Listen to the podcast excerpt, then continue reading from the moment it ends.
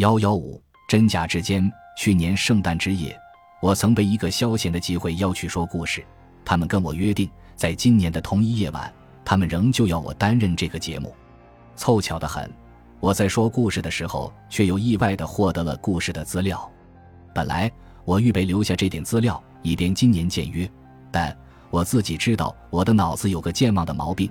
我觉得演讲被一份演讲稿在气派上比较来的大一点。因此，我便提前把它写上了原稿纸。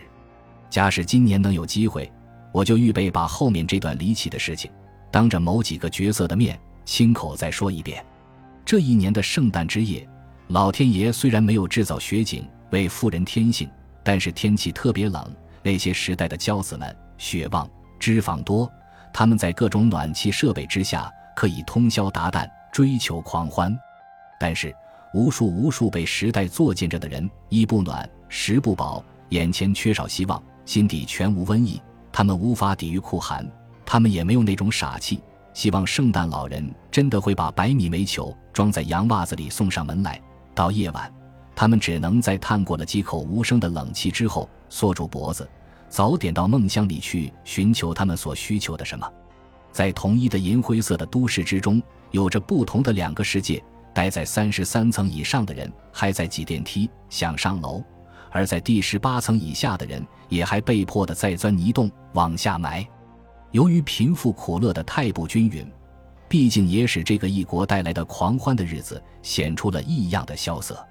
时候快近十一点钟，一勾下弦月，冻结在大筷子的蓝色玻璃上，贫血消瘦，显得绝无生气。惨白的月色抹上那条寂寞的愚园路，静静的像是一条冻结的河流。这时，有一辆小型汽车在这条僻静的路上轻轻划过，车子停在愚园路与一顶盘路的转角处，隐没在一带围墙与树叶的黑影里。小型汽车中坐着两个人，坐在驾驶盘前的一个是个胖子，西装不太漂亮，样子有点滑稽；另外一个高高的身材。穿着一件美国式的华贵的大衣，帽子是阔边的，带着一种威武的气概。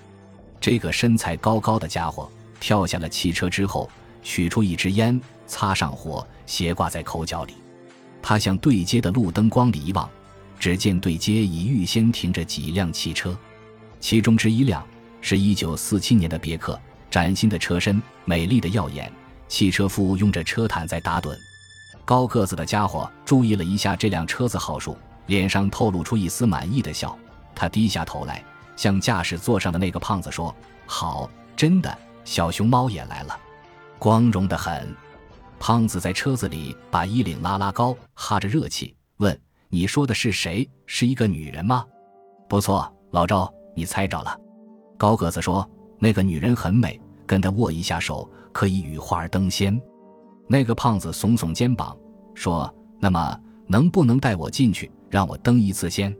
不，你还是待在车子里，说不定一会儿我就会出来。”高个子说完，站在冻结的月光之下，整整他的鲜明的领带，把双手插进大衣袋里，匆匆向一带很长的围墙那边走去。围墙之内是一片园林，面积看来并不太小。冬季法国梧桐的秃枝。参差地伸展到了墙外，有些高大的常绿树，黑茸茸的树叶却在墙外的人行道上组成了大块的暗影。园子的中心有一宅高大的洋楼，沉浸在寒冷的月光里，格外显得庄严而静美。西北风在传送着屋子里隐隐的欢笑声。这座外貌古旧的屋子，过去它曾有过不太平凡的历史。最早，它是俄国人的总会。之后，他曾变作豪华的赌窟。沦陷时期，他曾被日本人占据而煊赫一时。胜利初期，这所屋子又被改造成了一处科学食品厂。但在那个时候，美国货正如潮而至，到处冲毁了国产品的堤坝。不久，这屋子却又随着厂的倒闭而复了闲。而在今晚呢，这座屋子里却有一个有闲者所发起的圣诞集会在举行。一切热闹的节目在两小时以前已经开始。主持这个集会的角色共有三个，其中的两个就是这所厂屋的主人。那是一对弟兄，哥哥名叫庄成一，被称为大庄；老弟名叫庄成三，被称为小庄。另一主角倪明，是一个广告业的巨子，而同时又是一位驰誉于这银灰都市中的美术家。这位青年俊秀的美术家喜欢向人诉说，他生平并无癖事，唯一的嗜好就是开派对。他曾自夸，他生平所主持的派对大小计有三十余次之多。他敢向天盟誓，假如有人参加了他的派对而感觉到并不愉快，他愿意吞斧来杀尔，以自罚他的失职之罪。的确的，倪先生的自白并不是真空管里的一只牛。他主持这个圣诞夜的机会已有三年的历史，今年却是第四次。看来今年的一次比之往年可能格外够劲。原因是大众振于派对专家的威名，参加者越来越多。尤其今年的参加者，男的大半很富有的，女的大半很浪漫。钱能够产生闲，闲能够产生新奇的玩意。有钱有闲，加上有女人，在这种算式之下。这个机会会不精彩吗？岂有此理！一切布置都出于我们这位专家先生的大手笔。会场设在一座广厅之内，这座广厅有三个大穹门，左右方的两个穹门垂着丝绒的帷幔，中央那个更大的穹形门通连着一间气座室，穹门中间设置一株辉煌耀眼的圣诞树。广厅内部因这几会儿新家漆上浅飞的四壁。点缀着红烛形的壁灯，烛光悠悠的，带着些异国的古典情调。城尘上面，彩纸球缤纷如雨，小电炮密缀如星。沿着广厅四壁，安放着舒适的沙发与贴壁的半圆小桌。每只小桌上的名贵瓷瓶内，插上点缀时令的胡骑声。火红的叶子象征热情，象征喜气，也令人向往西石玉沟中的罗曼史。而望吊门以外，还有吹死人的西北风。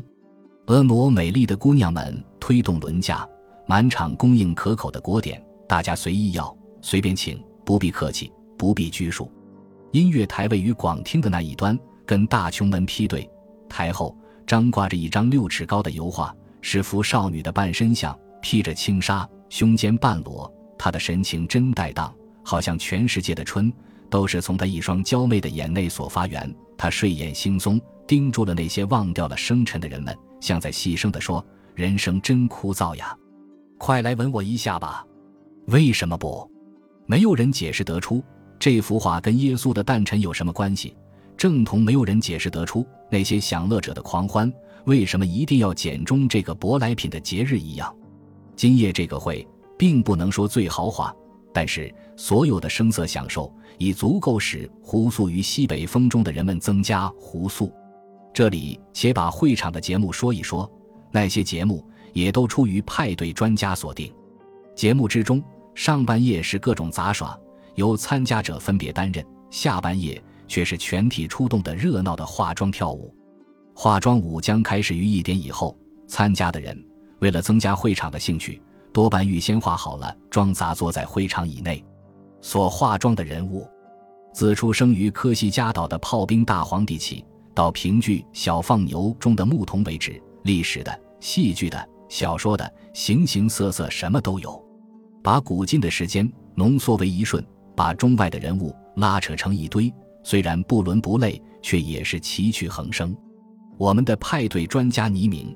今夜始终是全会场中最活跃的一个，他活跃的像个小孩，穿着红衣，戴着红帽，白发苍苍，白发浮浮，加上一脸的皱纹。原来他所化妆的却是那位范洋袜的圣诞老人。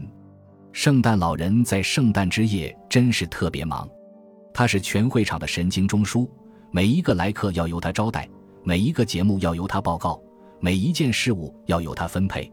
他拖着那双大皮鞋，蹒跚到东，蹒跚到西，蹒跚到南，又蹒跚到北。他蹒跚到哪里，哪里就添上了欢笑。会场里有句口号：“黎明所到的地方，总有光明。”他常常被人拦住去路，像阔人们出外常常被人拦住去路一样。有一位大茶商正从化妆室内走上会场，脸上几乎抹了三寸厚的粉。一大阵拍手欢笑包围着这个人，那人名唤谢少卿，扮的是指头人二百五。这个二百五似颇有志于摩登，服装已改变成了时代化，一套有声西装，连领带衬衫都是纸糊的。走一步，稀疏；动一动，稀疏。一个顽皮的小女孩拿着一盒火柴，蹑手蹑脚跟踪着他，在跃跃欲试。这个身材高大的二百五，拦住了那位矮小的圣诞老人，高声地唱着：“你是我的灵魂，你是我的生命，你不要认错灵魂，他是你太太的生命。”有人马上接口这样唱。这个接唱的人是个全副戎装的娇小的花木兰。